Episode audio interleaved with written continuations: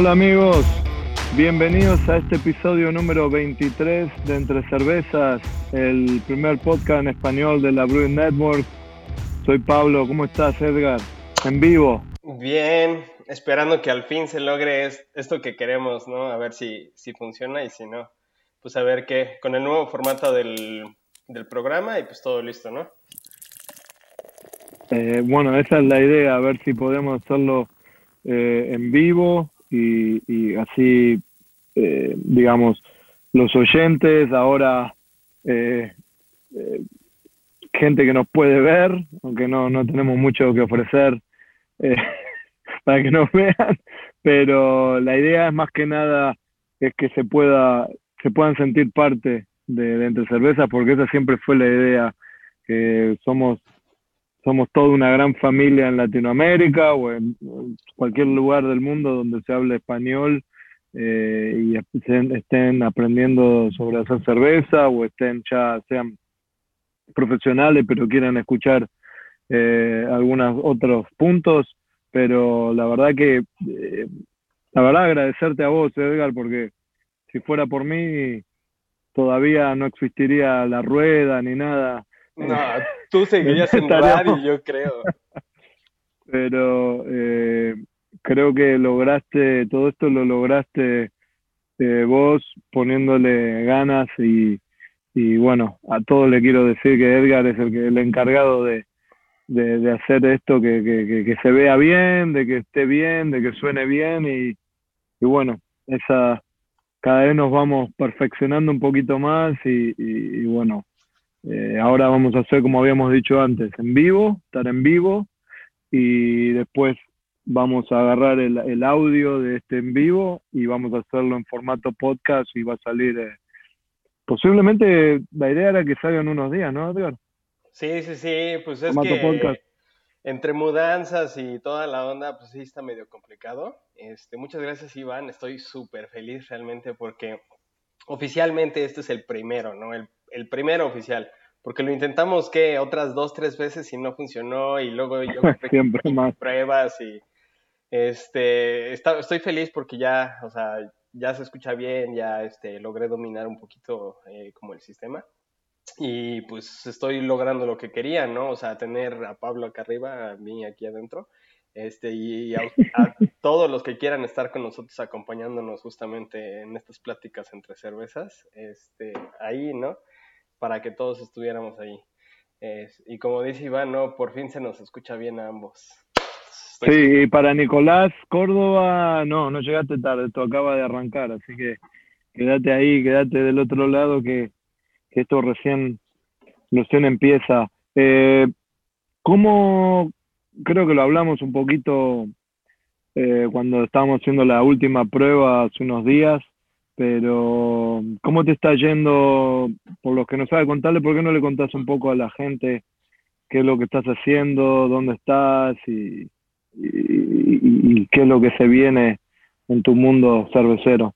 Pues, este, me acabo de mudar a Denver. Eh, ya saben que yo no me quedo quieto eh, y solamente, este, ahora sí que me muevo siempre para avanzar. Entonces, me acabo de mudar a Denver y eh, pues voy a empezar ya mi cervecería eh, aquí en Denver. Está interesante como todo porque Denver es el lugar en el mundo, de, es, está en el top 3 de los lugares más competitivos en el mundo de en donde poner una cervecería. O sea, es aquí Denver, yo creo que Portland, Oregon y San Diego. Yo creo que son las tres ciudades más complicadas para poner una cervecería. sí. Entonces... Ah, realmente vas a tener que hacer un muy buen trabajo porque, claro, la competencia es... Sí, un, exactamente, ¿no? exactamente, ¿no? Es una cosa que dices tú, este... Ah, pues es que, o sea, hago cerveza buena y ya la gente va a venir a tomar, ¿no? Pero pues cuando hay 400 otras cervecerías así literalmente aquí, sí es donde dices, no mames, sí está cabrón, ¿no? O sea, tengo que hacer muy buena cerveza, ¿no? No puedo hacer una, una cerveza cualquiera. Claro. Pero bueno, ¿y la idea más o menos que para principios del año que viene? ¿O más o menos? Se supone, teóricamente para, para el. Entonces pasamos un poco más, un mes más, dos meses más, Para el- mediado el año que viene. para, yo digo que para este mediados de, de año del próximo, siendo optimista, siendo realista, yo creo que mm, otoño del, Un año. del próximo año más o menos, un año más. Ah, bueno. Sí, Bueno. porque los, las licencias y los permisos y las inspecciones. Ah, todavía. sí. Eso lleva un montón de tiempo. En lo, en lo primero en lo que me en lo que me decido del equipo, después en lo que consigo la la esta el permiso para irlo a mover, ¿no? Después de este irlo y mover, ¿no? Conseguir la grúa que lo mueva, mover el equipo, este traerlo, instalarlo, pero para esto tengo que tener ya los los pisos. Que Dios mío, en serio, si algún día van a hacer una cervecería, van a construir lo que sea para una cervecería, lo primerito que tienen que construir muy bien son los pisos. Porque en serio no tienen idea cuánto tiempo de mi vida he perdido nada más limpiando los Con el pisos. tema de los pisos. Sí, tienen que ser un material fácil de limpiar, Inclinados Eh, también. inclinado hacia la rejilla, donde, donde va, donde se drena. No les muy puedo explicar, o sea, qué tan complicado es no tener drenaje. Y cómo he estado a punto así de, de, de tirar todo el equipo a la chingada nada más por el drenaje. O sea, es... Me ha tocado a veces, imagínense, yo limpio dos a tres veces el... eh, dos a tres veces al día los pisos, completo. Eh, entonces, si estás con agua y se va para el otro lado, para donde no debe, y acá está el drena- acá está el drenaje y el agua se va para acá, pues, ¿cuándo vas a terminar? Mm, Ahí te preguntan de cuántos litros va a ser la planta. Ah, eso está cabrón. Ahorita, sí, no, no he abierto, no tengo nada, no tengo ni siquiera recetas, no tengo ni siquiera cerveza. Este, y ya tengo una demanda de 300 cartones por, por semana, por lo pronto, para arrancar. Wow. Entonces sí está, sí está este, interesante. Son 30 BBLs por semana para arrancar de venta, ya. 30, 30 BBL por semana. Mm.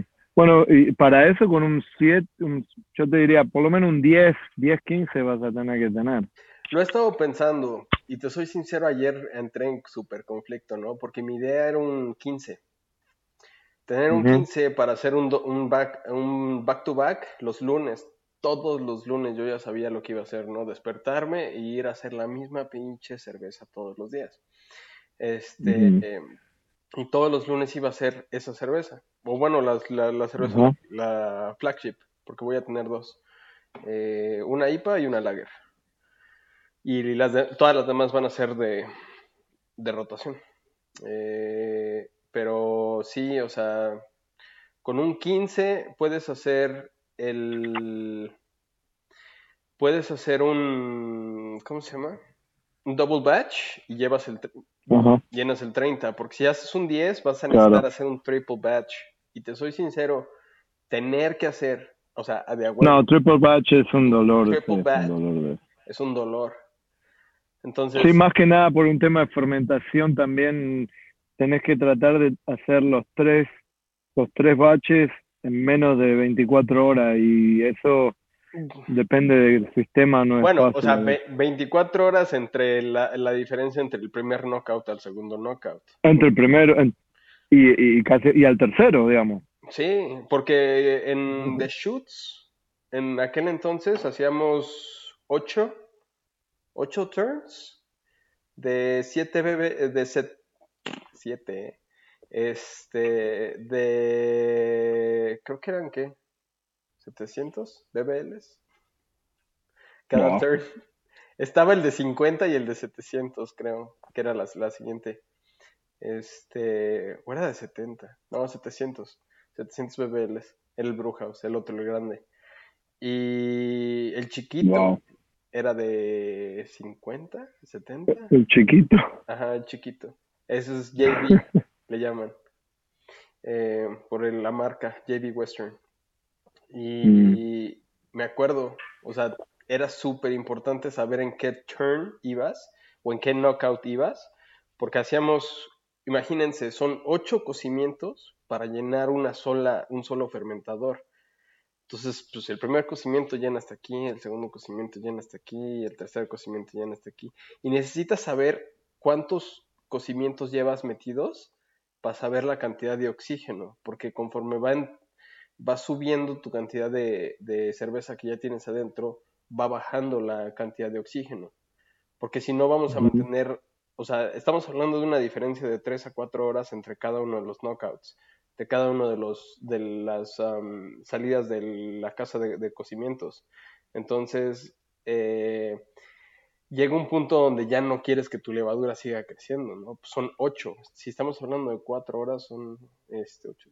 No, y llega un punto que si ya hay, eh, digamos, una fermentación que ya empezó a consumir azúcares, llega un punto que la levadura deja de consumir tanto oxígeno y ya ese oxígeno tal vez puede quedar en la cerveza y, oxidar la cerveza. Por eso hay que, hay que tener ese, ese cálculo. Exactamente. Llega un punto este donde ya la levadura ya no quiere más oxígeno. Lo que quiere es pues, comer. No Pero bueno, como siempre, nos vamos por la rama, ya hay como más de casi 15 ¿eh? minutos. Bueno, nada más decir rápido de volada, o sea, un saludo a Cristian, este, a José Antonio Trejo, y pues allá mi primo que anda por ahí. Pero sí. Saludos a todos. Para empezar, ni, eh, ni, siquiera hemos dicho, y habíamos este, dicho eso, eh, de que íbamos a tener un poquito más de estructura. Te toca a ti, Pablo. ¿Dónde nos pueden seguir? Para empezar. ¿Y dónde nos pueden escribir? Nos pueden seguir a arroba entre cervezas BN. Eh, espérate, digamos, esas son las redes sociales. ¿Pero cuáles pueden redes escribir sociales? Esas son las redes sociales. Nos pueden escribir a Pablo arroba entre cervezas. Ves que no sirvo para eso, por eso sos bueno. Para pero ¿cuáles redes sociales? O sea, nada más tenemos... Oh, Facebook, Instagram y si sale alguna nueva vamos a estar también en Tinder. ¿No estamos en Tinder? Estaría bien. Eh. Sí, que, que, que le den eh. swipe left, ¿no? Y, te van cambiando las Este, pero sí, Instagram, Facebook, eh, arroba entre cervezas BN, Pablo arroba entre cervezas eh, punto, eh, no, thebrewingnetwork.com y Edgar arroba thebrewingnetwork.com, ¿ves? Que no sirvo para estas cosas, por eso te lo dejo a vos. Eh, pero bueno, vamos a meternos, ya que estamos, ¿qué? Ya tenemos como casi 15 minutos de episodio.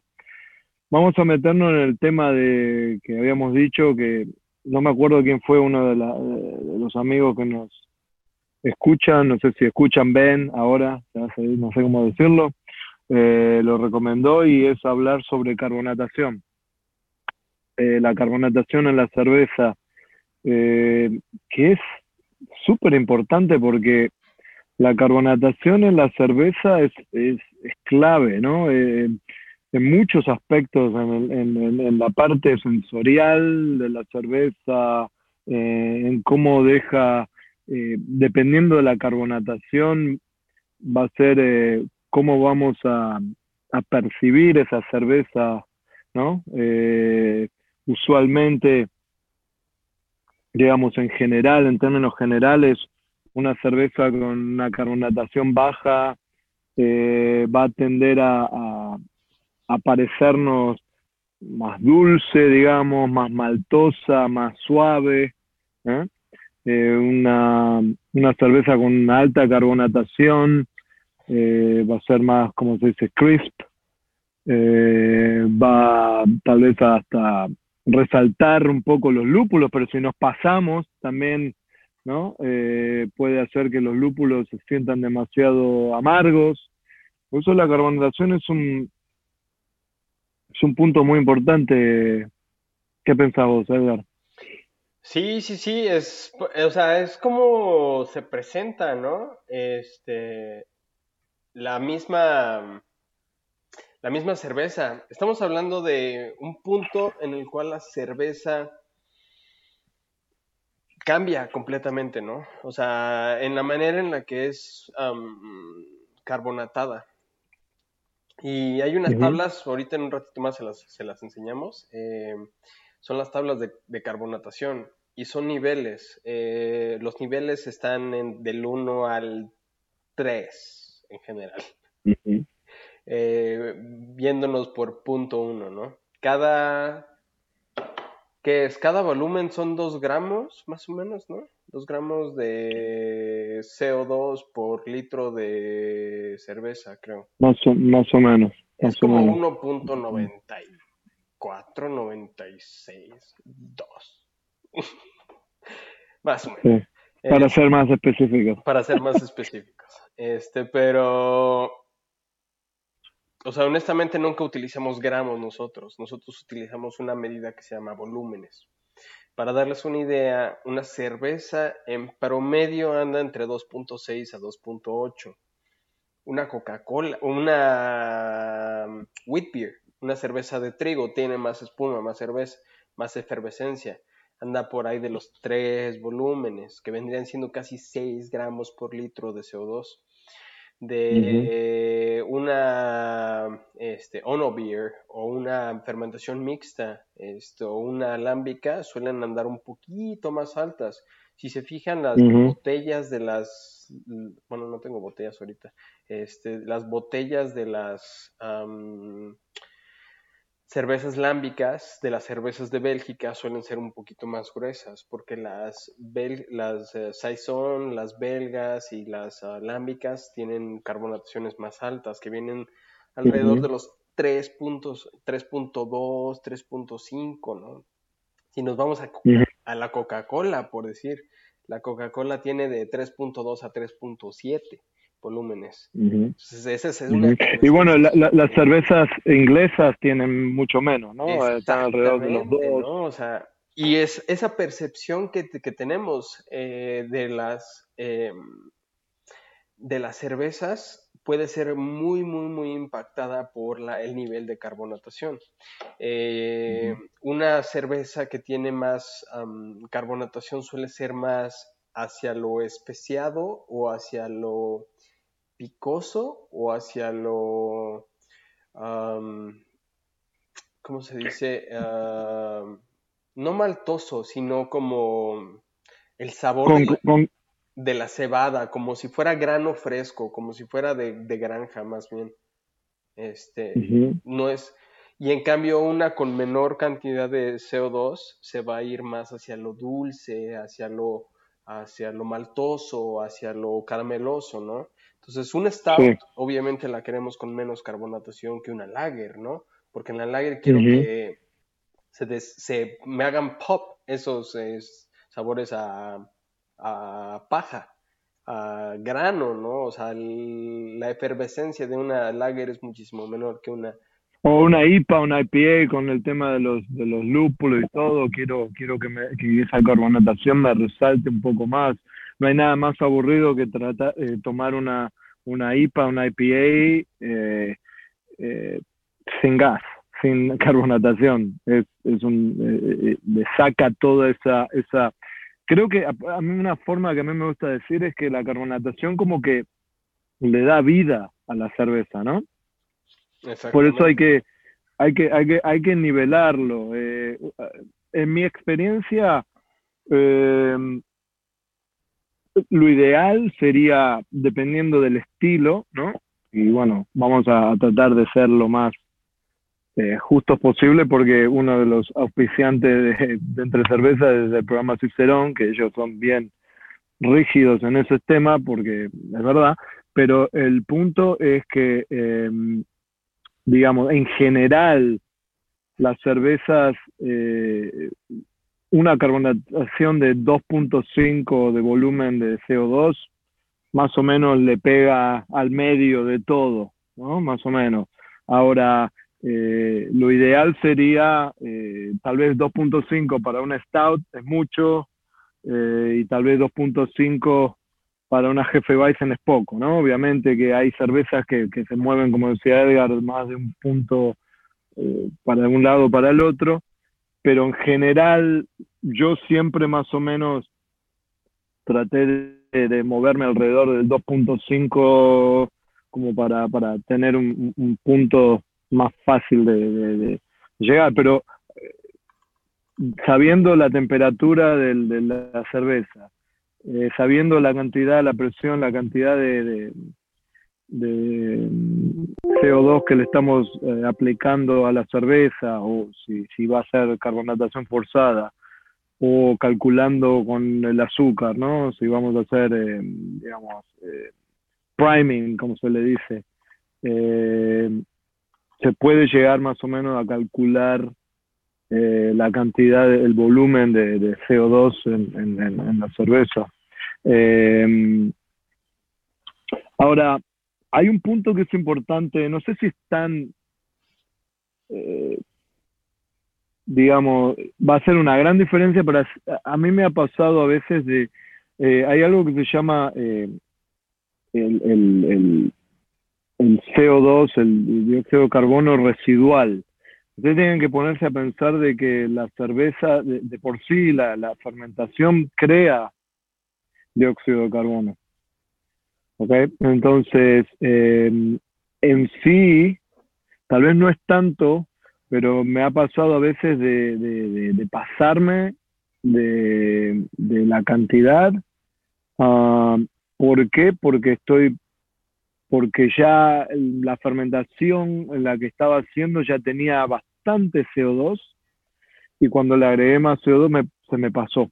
Y yo sé por qué, porque yo hacía mis cálculos sin tomar en cuenta, porque sabemos, ¿no? Que una fermentación produce alcohol, produce, bueno, ésteres, todo lo que produce a nivel de sabores, pero también produce CO2, ¿no? Y, y, creo que, que, ese es un, un punto a tener en cuenta porque porque a veces se, se puede pasar de, de, lo que estamos buscando. Bueno, nada más para que así como este, encerrar un poquito lo que acabas de, decir, este, justamente estábamos hablando, ¿no? De, de, usar las, las tablas, ¿no? ¿Cómo se llama en español? Ah, cuando la cerveza, pues, cuando la cerveza explota, ¿no? O sea, tiene uno su cerveza, la abre. a veces, a veces, a veces, eh, a veces significa contaminación también, ¿no? Eh, cuando se contamina una cerveza con alguna levadura eh, salvaje o algo así, también produce eso. Pero bueno, e, el punto es que la sesión y esos, esas eh, cervezas eh, belgas eh, tienen tienen tienen un y no sé si nos estamos yendo de tema pero para decirlo así rápido tengo que regresar tantitito porque resulta te digo que sigo aprendiendo con esta chingadera. Resulta que cuando puse la, tabla no había audio. Oh. entonces por eso. Pero bueno así rápido nada más. La tabla que vieron como por tres minutos yo creo eh, que estuve platicando yo y al parecer no había audio, es la zona azul, están subcarbonatadas, la zona amarilla, eh, no, la zona gris está, son para carbonataciones bajas, como Stout o Porters. Eh, la zona verde son para carbonataciones normales. cualquier cerveza puede entrar en la verde. Entonces, la zona amarilla no se metan a menos que realmente sepan lo que están haciendo. Y la zona roja es, van a tener gushing. O sea, va a explotar la, botella. Este, sí, Takeshi, justamente se perdió el audio porque sigo aprendiendo todo este desmadre. Eh, se perdió el audio porque quise poner, enseñarles la, la, tabla, pero no jalé los audios. Entonces, este, por eso estábamos reexplicando todo esto. Eh, y ya, aprendí algo nuevo el día de hoy. Está bien. Eh, ¿Qué te parece ¿por qué no vamos a, agradecerle ahora un segundo a la gente que nos auspicia y ya que más o menos explicamos de qué se trata el tema de carbonatación, porque la carbonatación es importante, y ahora después ya tenemos que ir a, bueno, ¿cómo logramos la carbonatación? Carbonatación eh, priming con azúcar, carbonatación forzada, eh, a nivel homebrew, a nivel más nano o a nivel ya más profesional, eh, porque hay formas de, hacer carbonatación, inclusive a niveles eh, profesionales, ¿no? Con fermentadores grandes. Eh, hay, hay formas de hacerlo forzado usando los tanques CO2, pero también hay formas de hacerlo naturalmente y eso lo vamos a hablar una vez que, que, agradezcamos a, a estos auspiciantes. La American Homebrewers Association apoya este programa y de la misma manera busca proveer de recursos técnicos a los cerveceros caseros y profesionales hispanoparlantes en todo el mundo. Con la American Homebrewers Association en español puedes aprender técnicas nuevas de elaboración de cerveza, tener acceso a recetas ganadoras de premios y mucho más. Visítanos en homebrewersassociation.org. Asociate y comienza a disfrutar de todos los beneficios. Con el curso en línea Beer Savvy, tú puedes incrementar tu conocimiento de cerveza y prepararte para tu primera certificación profesional en cerveza. Beer Savvy, del programa de certificación Cicerón, es un curso que te prepara para dominar los aspectos fundamentales del servicio de cerveza, estilos de cerveza y su historia. El curso toma entre 5 a 8 horas para completarse, pero los contenidos los tienes disponibles por 90 días. Incluye videos, actividades y es una forma muy dinámica de aprender. El curso incluye dos oportunidades para certificarte como anfitrión certificado en cerveza. Empieza hoy ingresando a cicerón.org. Vamos a arrancar un poco sobre lo que es carbonatación eh, a nivel más, arranquemos del nivel más bajo, ¿no? De, a nivel de, volumen, ¿no?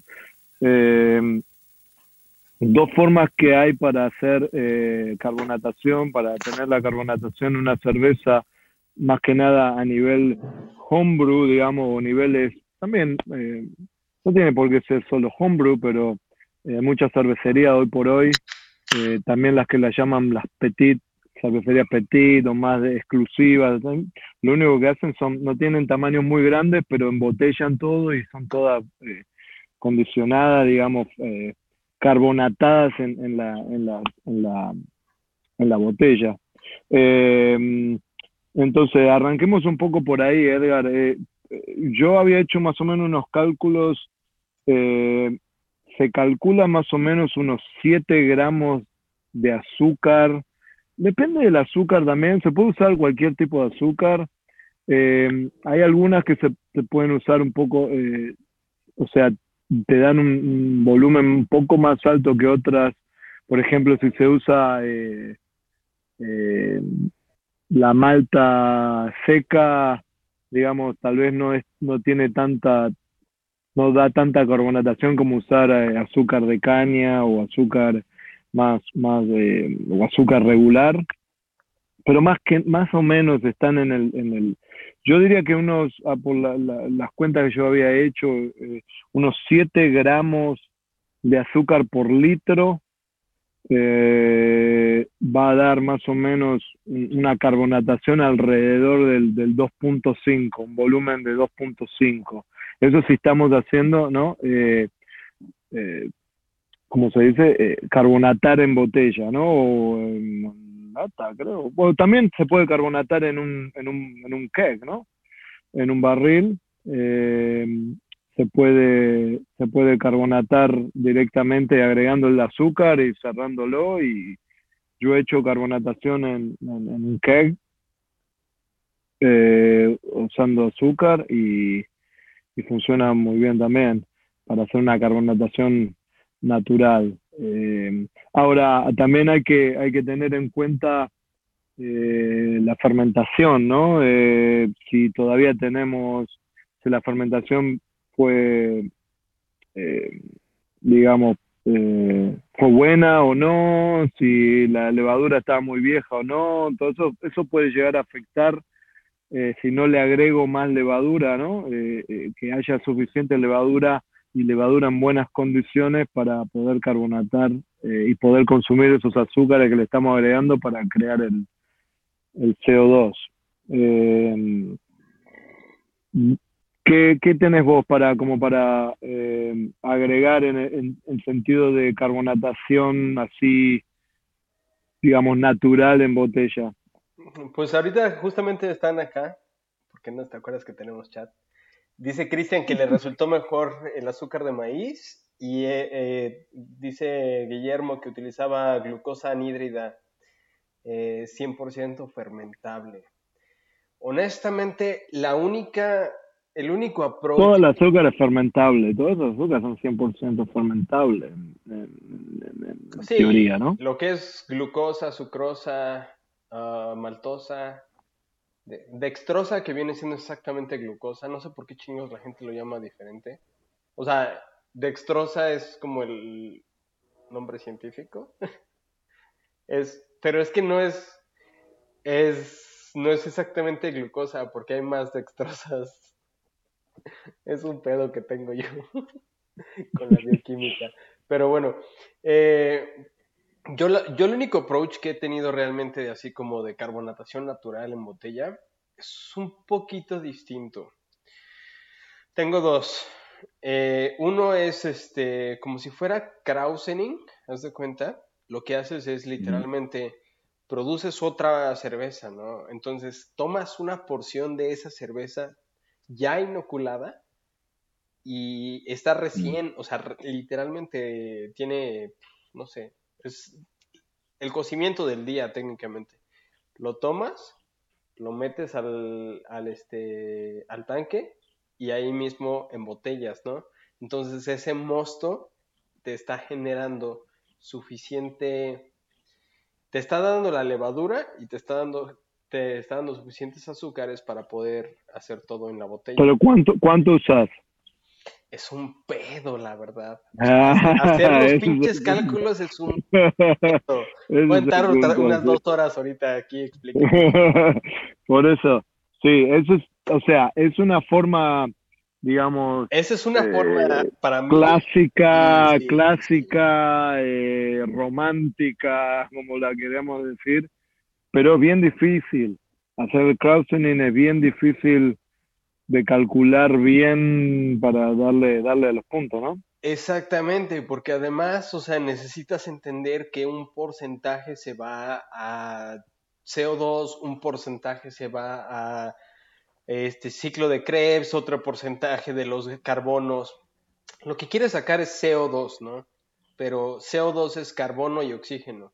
Entonces, las dos tienes carbono y oxígeno y por cada glucosa, que viene siendo exactamente lo mismo que una dextrosa, este, o sea, to- todas las glucosas son dextrosas, pero no todas las dextrosas son glucosas. Importante. No mucho, pero realmente sí para mí. Eh, entonces, cada glucosa nos trae seis carbonos, de los cuales seis carbonos, ten- o sea, tenemos que sacar el CO2, de los cuales tres se van a ciclo de Krebs y se consumen, y tres se pueden exhalar como CO2. Entonces tienes que literalmente calcular cuántos carbonos tienes por molécula de glucosa, suponiendo, asumiendo cuánto, cuánto porcentaje tienes por tus grados plato. Es un desmadre, la verdad. Sí, sí, sí. A fin de Eh, cuentas, es, es un pinche supercálculo y, a- y terminas como en una, un ratio como del 46%. Este es un dato así de súper random, pero me encanta. La, eh, aproximadamente el 46% de las, de las glucosas disponibles que tienes en tu mosto se van a ir a CO2. Ajá. Entonces, a partir de eso necesitas entender que si tienes, no sé, 12 platos, nada más 6 platos, bueno, como 5.8 van a ser, este, eh, o sea, lo vas a poder carbo- carbonatar con eso. Es más complicado y sí está muy, muy, muy complejo, pero me fascina. Pero también, ah, Sinceramente, eso es algo que me fascina a mí, el tamaño de burbuja. El... No, e- eso es un punto importante, porque eh, en teoría el CO2 es CO2, ¿ok? ¿No? No, el CO2 que se produce eh, en carbonatación forzada o el CO2 que se produce en una carbonatación, eh, digamos, natural, agregándole azúcar, en teoría es lo mismo. Sí, Pero, pero, en mi opinión, hay una gran diferencia. hay una gran diferencia cuando uno carbonata en botella que cuando hace una carbonatación forzada eh, en, un, en un keg, ¿no? En un barril o... ¿Por qué? Porque mm, eh, al, al, hacer una carbonatación natural, digamos, en, en, un, en botella, uno está promoviendo una refermentación de alguna manera. Y esa refermentación va a tener propiedades eh, distintas a tener una cerveza ya hecha y agregarle nada más que el CO2. ¿no? Hay una gran diferencia. Eh, vamos, a, vamos a un ejemplo claro un estilo claro donde eh, se ve en gran parte la, la, los dos, las dos partes, ¿no? Digamos, los, do, los dos lados. Eh, la cerveza, la Saison, la Farmhouse. ¿no? Yo he tomado Saison, se, se embotellan mucho y también he tomado Saison eh, en, en, en, en, barriles eh, y o en kegs y, y la verdad que no es lo mismo. Inclusive he probado eh, la Saison DuPont, que es un clásico. Es en teoría probablemente la mejor, eh, la mejor Saison que hay eh, en el mundo, o una de las mejores. Y la he probado de barril así tirada, y la verdad que no me, no me mueve un pelo comparado a la embotellada.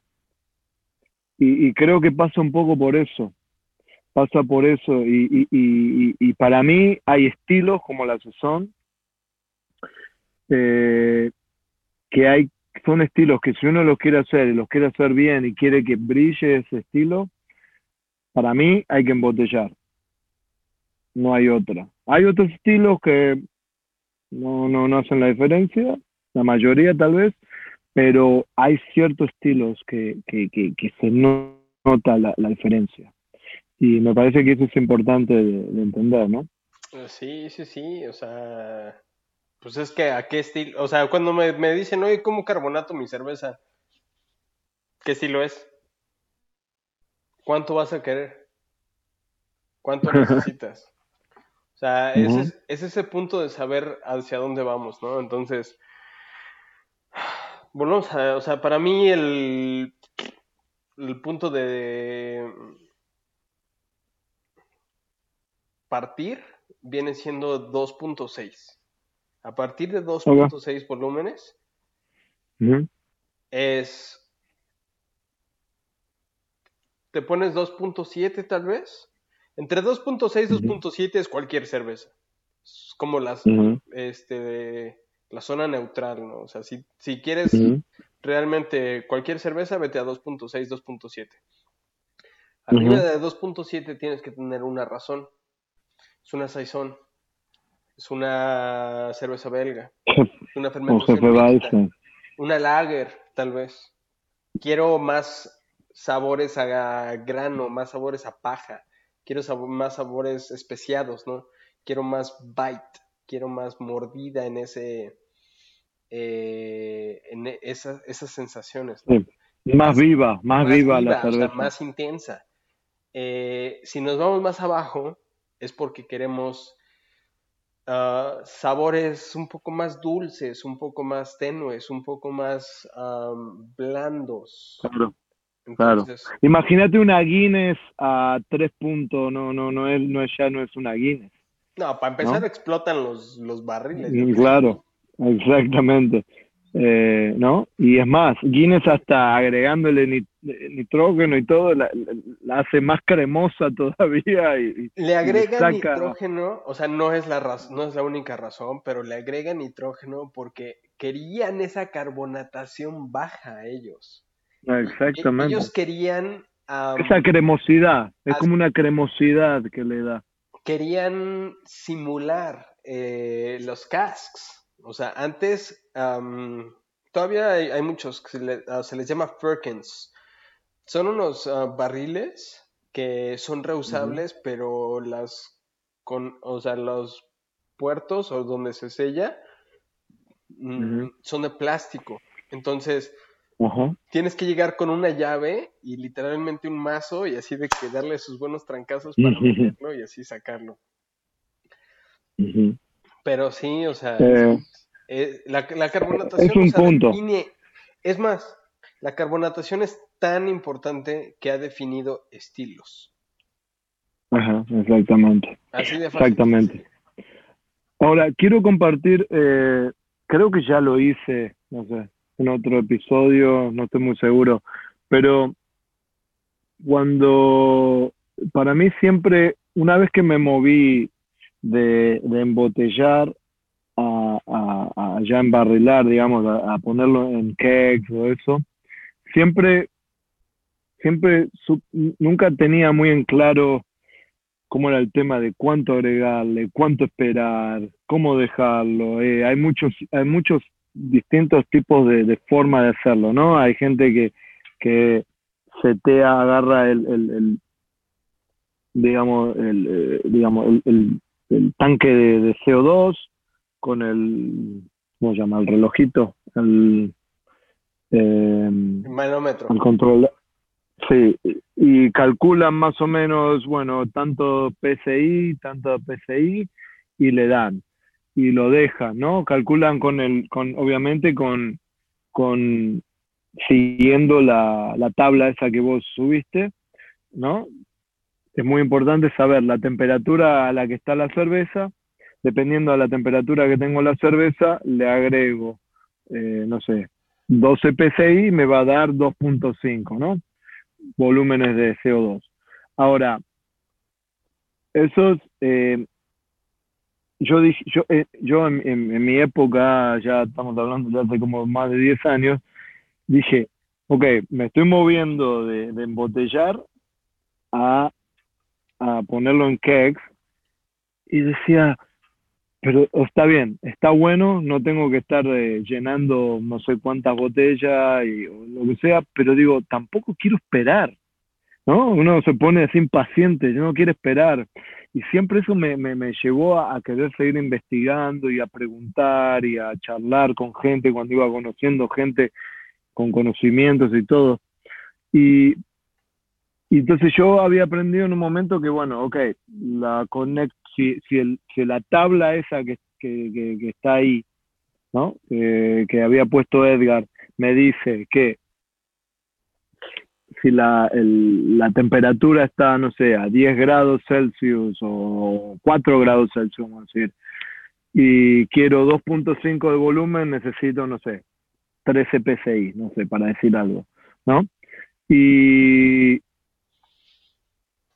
pero conectándolo, me iba a tardar, me iba a tardar como una semana o, o tal vez dos semanas. Yo lo quería hacer más rápido y lo quería hacer más rápido, y lo quería hacer más rápido. Espera, espera, espera. Entonces, antes que termines nada más, para empezar ahorita ya como en la última parte del, del episodio, les vamos a pedir a todos que nos digan cómo carbonatan en el chat. Pablo ahorita va, va, a terminar su pensamiento y yo les voy a explicar exactamente cómo pueden o carbonatar rápido, porque justamente es un súper punto de lo que estás diciendo tú, Pablo. Porque muchas veces, o sea, quieres ya. O sea, carbonatar a veces es, es demasiado lento, honestamente. O sea, a mí me ha tocado a veces hasta tampoco como unas, ¿qué? Una hora, tres horas. O sea, una hora un barril, tres horas un tanque entero. O me ha tocado hasta dos días. Dos días. Claro. y hay gente que llega y me dice, es que mi carbonatación se tarda 15 días, dos semanas en estar lista. Claro, más que nada, claro, en un, en un sistema más de, de, de, de entre de casa y eso se, se tarda si uno no hace nada. Ahora. No, y, y, justamente como dice Cristian ahí, ¿no? O sea, la carbonatación natural en, en, botella es como se mantiene viva la cerveza, ¿no? A veces. O sea, es ese momento de. Hay que llegar a ese momento en el que está estática porque queremos, o sea, ese punto en adelante, ¿no? O sea, de ahí servirla. No queremos de que cambie después, o no queremos de que se sobrecarbonate después incluso. Ajá. Eh, pero bueno, hay, hay formas de, hacerlo.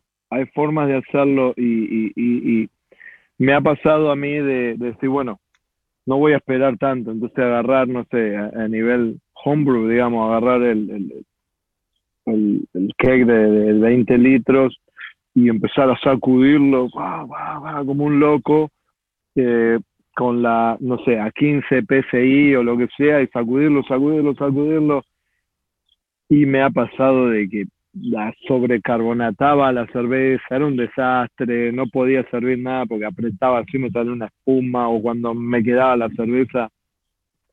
La pasé por todos lados, a eso voy, ese es mi punto, la pasé por todos lados.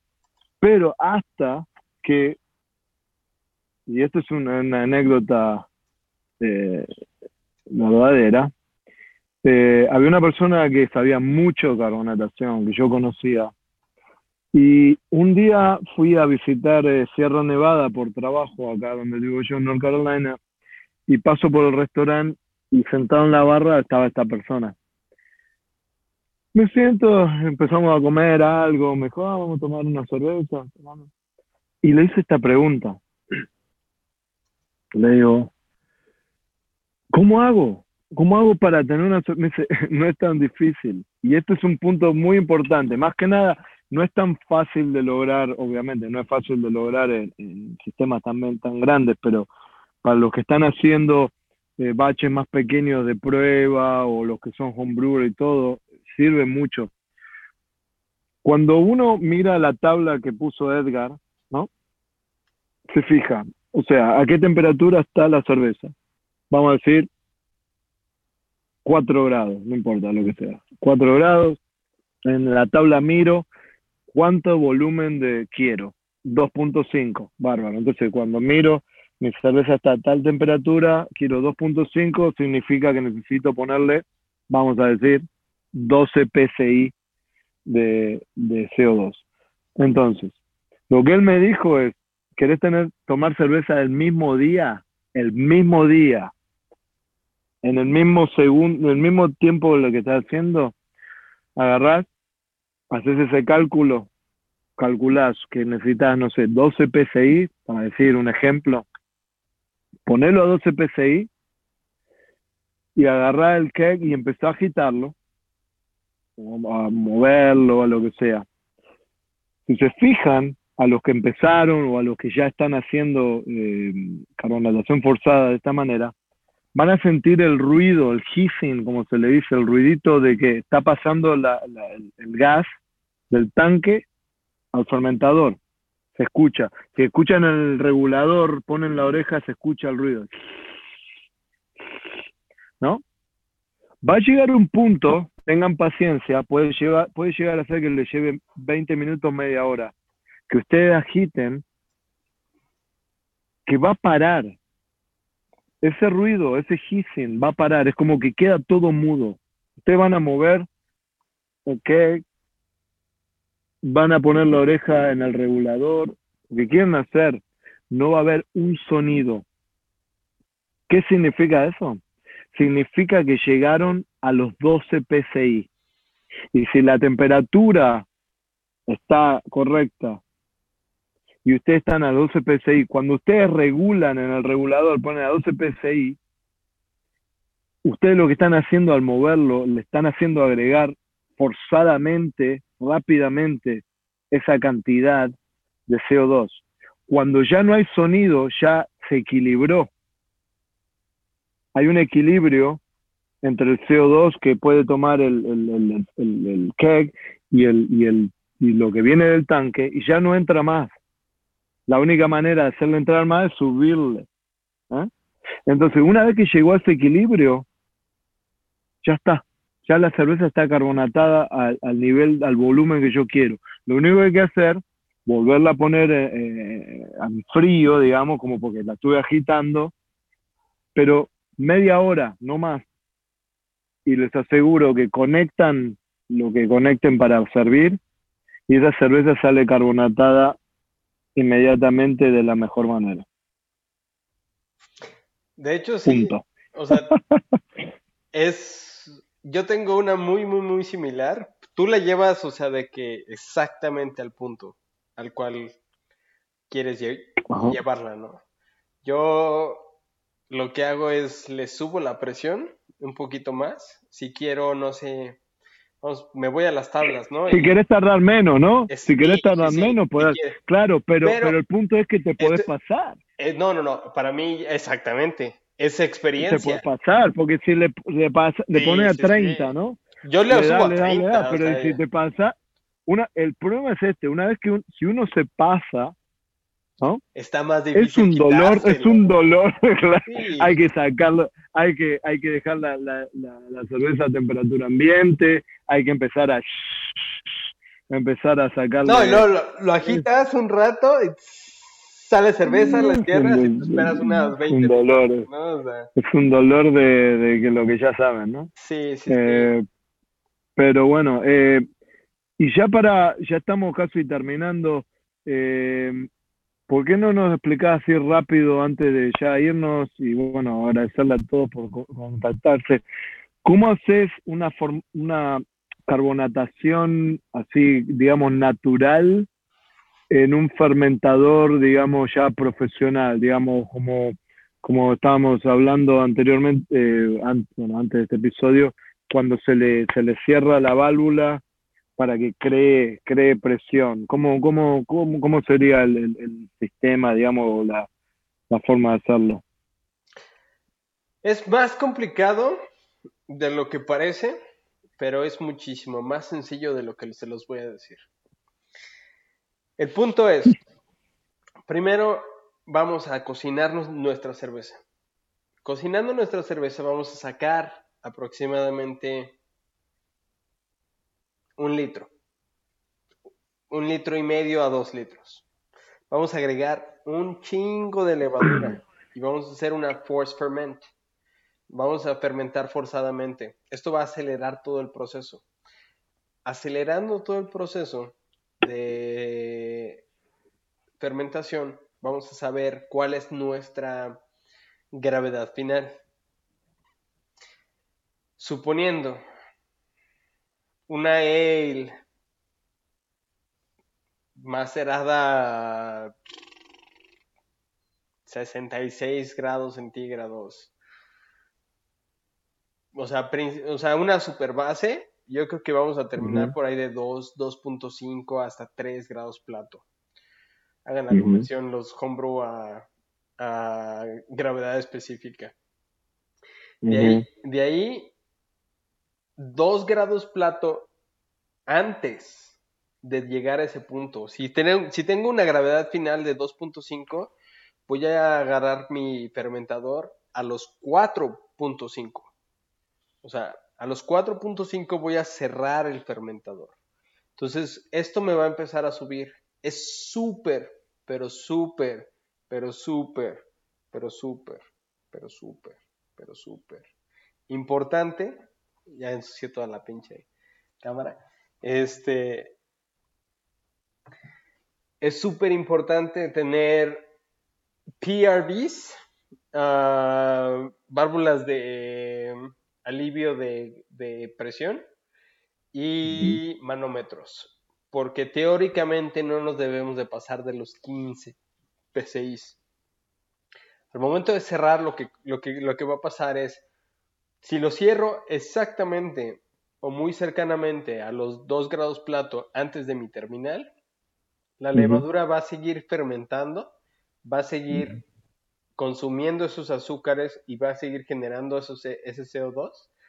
Y ese CO2 va a llegar a ser aproximadamente entre 2.2 a 2.4 volúmenes de CO2. Teóricamente, aproximadamente, estos son, ustedes tienen que empezar a, aprender y a sentir su cerveza, pero estos son, son aproximaciones. Con eso, tenemos el 90% de la carbonatación y es carbonatación natural. Natural, claro, sin utilizar nada. y eso es, es, importante. Para mí la carbonatación natural siempre va a ser mil veces mejor que la carbonatación forzada. ¿Por qué? Véanlo, véanlo en un campo microscópico. Una levadura, literalmente generando molécula por molécula de CO2. Ujú. ¿Qué tamaño de burbuja va a hacer eso? Contra un... El tamaño de burbuja es importante, ¿no? las sea- pequeñitas con las más grandes. Yo veo a veces mucho en el homebrew, veo fotos de gente que dice, oh, este es mi homebrew, y ya, yo ya lo veo cuando la están sirviendo, le veo esas burbujas grandes, se va sirviendo y dije, ah, et- esta cerveza va a estar eh, eh, así, sin, sin tanto, sin tanta gasificación, sin tanta carbonatación va a estar, como se dice, flat. Eh, y Y- cuando la servís así a veces, eh, algunas que están bien carbonatadas, se ve bien. El, el- el tamaño el- de el burbuja. tamaño de la burbuja es muy importante. que hacen, es precioso, es como, para mí es el encaje, ¿no? O sea, es ese detalle que tiene tan intenso. Incluso las burbujas grandes a veces significan eh, oxígeno. Entonces, este, imagínate, si estás sirviendo una, una carbonatación natural y de repente empiezas a ver así burbujas grandes, lo que estábamos platicando hace rato, ¿no? Llega un punto donde la levadura no consume ese oxígeno y terminas, o sea, oxidando la cerveza. Y eso ya es cerveza oxidada. Ujú. Eh, bueno, ya para cerrar, ¿te parece? A ver, ¿hay alguna pregunta? Me Vamos a aventarnos un ratito de preguntas, ¿no? Julián Pérez eh, está diciendo por qué algunas cervezas se forman columnas de burbuja en la copa vaso y en otras no. Eh, no estoy muy seguro de lo que dice, pero a veces puede ser que el vaso esté sucio. ¿Ok?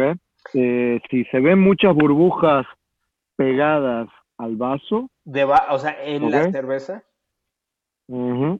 Cuando sirvo la cerveza y veo y veo que están como las burbujas pegadas al, al vidrio, al vaso, eso significa que el vaso no está limpio o no está limpio para cerveza, como se dice, ¿no? Eh, yo siempre lo que hago es lo lavo con agua bien caliente, con jabón, ¿no? Lo, enjuago bien y, y después lo que hago para darme cuenta de que no haya nada de, digamos, ninguna nada aceitoso ni nada que, que porque si no está bien limpio, eso es lo que hace que las burbujas se peguen al vaso.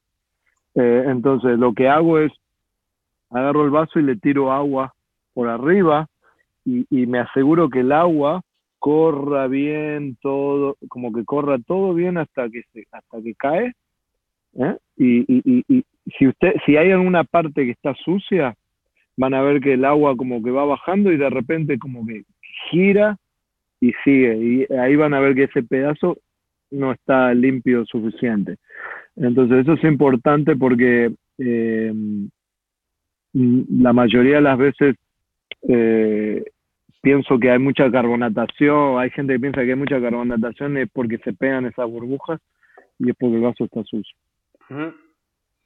Exactamente.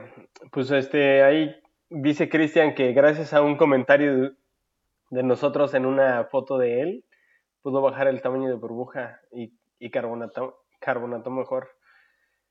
Entonces, pues qué bueno. Este, un, ah, bueno, va, va, va, va.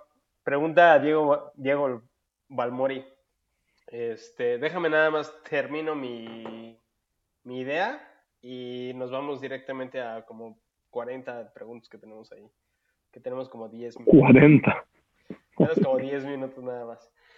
Así es que en chinga las preguntas ahorita. Pero vayan, vayan poniéndolas de una vez. A ver, a ver si la, si la alcanzamos a, a, a contestar.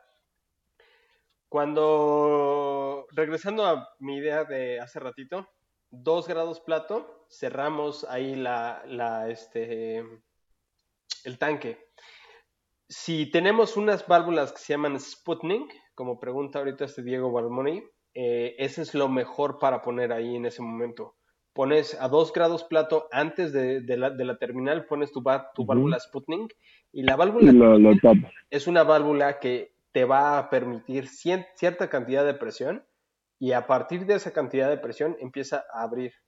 Entonces se abre la válvula y empieza, no permite arriba de esa presión. Entonces si uno le dice 5 PSIs, llega a los 5 PSIs y de repente si empieza a 5.1 y empieza a burbujear. y después se baja hasta 4.9 y de repente llega otra vez a 5, 5.1 y empieza a burbujear. Entonces las Sputnik valves son las mejores cosas que podemos tener para poder guardar esa carbonatación. Por una parte, suponiendo que no podemos cerrar la válvula y tenemos problemas y estamos haciendo dry hop y tenemos hop creep y esto y lo otro. Si nos vamos a Bright Tank, la mejor manera de carbonatar viene siendo primero haber purgado completamente el tanque. Para los que no saben, la mejor manera de purgar un tanque es meterle 5 PCIs, abrir completamente la, bueno, abrir lentamente la, válvula de salida, la de arriba, va a estar sacando todo el, todo el, aire y pasamos de 5 PCIs a 0.5 PCIs. Vamos a bajar esa, a esa presión, cerramos la válvula, volvemos a incrementar la, la presión y lo que vamos a hacer van a ser 5 ciclos de literalmente es subir presión, punto número, o sea, paso número uno, subir presión, 5 PSI. Paso número dos, abrir esa válvula muy lentamente, dejar salir esos 5 PSI y llegar a punto 5 PSI que tenga presión positiva. Después de esa presión, después de esa presión positiva, vamos a abrir la salida y abrir la entrada y estar purgando durante 10 minutos. Después de esos 10 minutos, cierro la salida. Cerrando la salida, se empieza a acumular la presión. Voy a subir la presión de hasta 5 PSI y vuelvo a iniciar mi ciclo. Abro ligeramente, dejo salir esos 5 PSI, termino de sacar los 5 PSI, llego a punto 5 PSI, de punto 5 PSI abro mi salida, dejo correr 10 minutos y después de ahí ya. Una vez purgado, ¿qué se hace? Se transfiere la cerveza. Si se puede transferir con la, el Bright Tank cerrado, mejor, porque así se, se evita la, la volatilización de los, de, los, de los aromáticos. Después de ahí es solamente la presión en la que estábamos en el fermentador se le deja en el Quick Card o en el Quick Connect o en la piedra de carbonatación, se le deja durante 20 minutos. 20 minutos después voy a subir 2 PCIs. Dejo otros 20 minutos. Subo otros 2 PCIs. Y voy a ir subiendo de 2 en 2 PCIs con el tanque cerrado hasta llegar a la presión que las tablas me van a decir exactamente a dónde quiero llegar. Entonces, vamos a decir 2.6 volúmenes más o menos van a ser aproximadamente unos 2 grados de temperatura y a unos como 12, 13 PSI más o menos. Entonces, voy a empezar desde la presión que estaba mi tanque si cerraron el tanque, obviamente tienen un poquito de presión. Si cerraron el tanque después de, que terminó toda la descanso de diacetilo y todo el todo el este, la fermentación, si cerraron el tanque no tienen presión. Entonces vamos a empezar desde esa presión y ahí vamos a ir subiendo de 2 en 2 PCI cada 20, 30 minutos hasta la presión que las tablas nos marquen. Y that's how you así carbonatas en grande, realmente. Muy bien. Eh, para Julián Pérez, que se dice que al final se refería a las columnas o hileras de burbujas, no a las que se quedan pegadas a la copa, eh, si tenés las hileras, esas, como se llama el, el lace en inglés, ningún problema. Encaje el encaje, más vale, más vale tener eso que no tenerlo. Eso significa que, la cerveza está bien hecha. Eh, relación de nitrógeno con CO2 para Stout. ¿Algún truco? Con nitrógeno es un pedo, la verdad. Justamente. es difícil. Tal vez tengamos que hacer un episodio porque si no, específicamente sobre eso, porque puede Pueden explotar cosas. Sí, sí, mejor deja. Mejor no hablar de ciertas cosas. Había una banda que se llamaba Sumo, decía mejor no hablar de ciertas cosas. Eh, me eh, después está. Eh, vamos a la última, Edgar, porque ya no estamos pasando, se me hace de noche a mí. Mirá, me, me quedo oscuro. Eh, ya te ves un poquito oscuro, ¿eh? Ponte sí. acá luces. Entonces, de acuerdo a lo que dijeron, eh, una cerveza que digamos una IPA de 7%, ¿cuánto tiempo tardaría en alcanzar 2.5 volúmenes de CO2? Teniendo una presión de 12 psi en un unitanque usando piedra de difusión, bueno, depende de la temperatura, ¿no? La temperatura es importante. Eh, eh, si la temperatura está baja, ¿no? Ese, es, un punto importante, saber la, la temperatura a la que va a estar. Yo tengo, tengo dos como trucos por si no... O sea, ¿qué pasa? Está súper complicado realmente para la gente que no sabe saber cómo medir los volúmenes, ¿no? O sea, porque para empezar, ¿cómo mides los, los volúmenes? Tú y yo sabemos que con un Samanicum, ¿no? Y esa es la versión barata literalmente es una botella de cerveza que agitamos un chingo. Sí, más que nada en un, tema, en, claro, en un tema de, cervecería profesional, depende, bueno, creo que depende del país, pero no tiene que estar en los volúmenes correctos, ¿no? También. Sin embargo, hay un truco que si me preguntan yo se los voy a negar porque es un truco muy uh, ghetto, es muy un truco muy como a la mexicana, o sea, decimos. Literalmente es cosa de poner o lo que le llamamos la cola de puerco. Es un serpentín que conectamos al bright tank para no espumar la cerveza. Servimos en un vaso y el vaso, literalmente, vamos a buscar una zona de suelo, o sea, seca, y lo vamos a aventar. Aventamos la cerveza, si cae la cerveza y la cerveza espuma, espuma toda, tiene suficiente gas. Si espuma un poquito, no tiene suficiente gas. Y esto es, o sea, literalmente es estar este, chupándote el dedo y viendo para dónde va la... o sea, no es un número exacto, pero yo sé que cuando espuma bien la cerveza, ya está carbonatada. Cuidado. Te puedes pasar de carbonatación así. Mm. Perfecto. Bueno, y si hay otras preguntas, también las vamos, no sé, nos pueden mandar un email. ¿A dónde nos mandan los emails, Edgar? Tú dime, Pablito. no me acuerdo. Pablo, arroba com y Edgar, arroba com. Y entre cervezas, arroba com.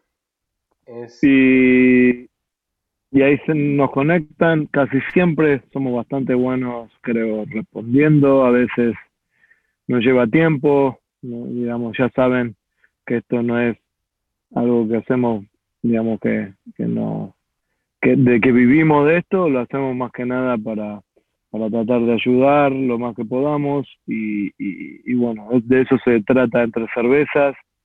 Y bueno, por favor síganos, compártanos, eh, cuéntenle a su amigo, a su vecino, a, su cervecero amigo, eh, díganle que existe entre cerveza, porque cuanto más crezca esto, como siempre decimos, más nos vamos a beneficiar todos y más, vamos a poder seguir eh, haciendo este, este, este show o este programa o como se lo quiera llamar, que, que humildemente lo tratamos de hacer para, para tratar de llevarle la mayor información posible o compartir lo poco o mucho que sabemos con Edgar eh, a ustedes. Eh, les agradecemos por estar de ese lado.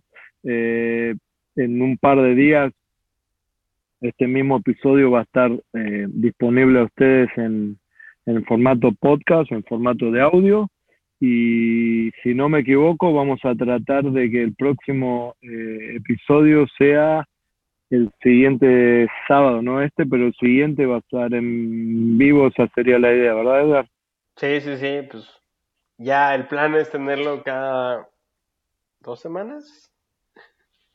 Sí, la idea es hacer, hacer el episodio en vivo un sábado. La idea es que todos los sábados hacer esto.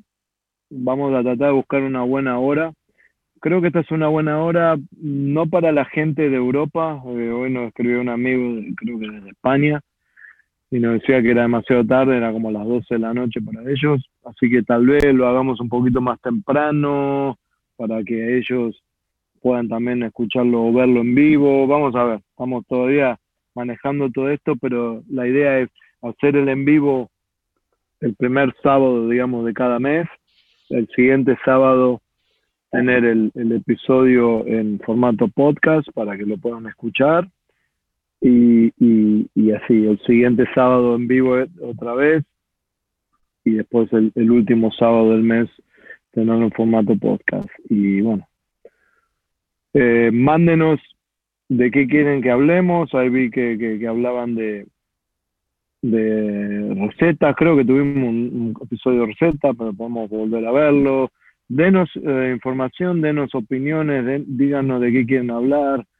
Eh, podemos llegar a hacer un día un en vivo eh, con preguntas y respuestas, lo que quieran ustedes, ustedes nos van diciendo y ahí lo vamos armando porque obviamente a veces a nosotros se nos pasa y se nos, no, no, se nos ocurre de qué podemos hablar y, y bueno, mejor que ustedes nos digan de, de qué quieren que hablemos. Okay, así que gracias por estar del otro lado y bueno, Edgar, un abrazo y nos vemos y nos escuchamos en el, siguiente, en el 24. Claro, claro, pues como dices, ¿no? Que nos ayuden a elegir a veces los temas porque pues no sabemos ni, ni, ni de qué platicar. Un saludo a Cristian y muchas gracias por este compartir justamente todo esto. Este, él es de los que, que sí nos, nos comparte. Este, un saludo Iván, a Néstor. de gol. Néstor, Iván, todos. Takeshi. Takeshi, Dani A todos. Isha. Y si nos olvidamos de alguien o no lo vemos, saludos también. Y nos vemos, nos escuchamos y salud. Gracias, amigo, por estar del otro lado. Chao, Edgar. Cualquier cosa que, pues ya saben, estamos en las redes sociales. Una última vez, nada más es entre cervezas BN para Instagram y Facebook. Próximamente YouTube, quién sabe, tal vez. este, y pues les mandamos un abrazote. Esperamos hayan disfrutado un poquito de esto, hayan aprendido un poquito. Eh, nos encanta realmente tenerlos aquí en el chat activos, realmente, porque pues, un saludo aquí a Alexander que justamente acaba de subir uno.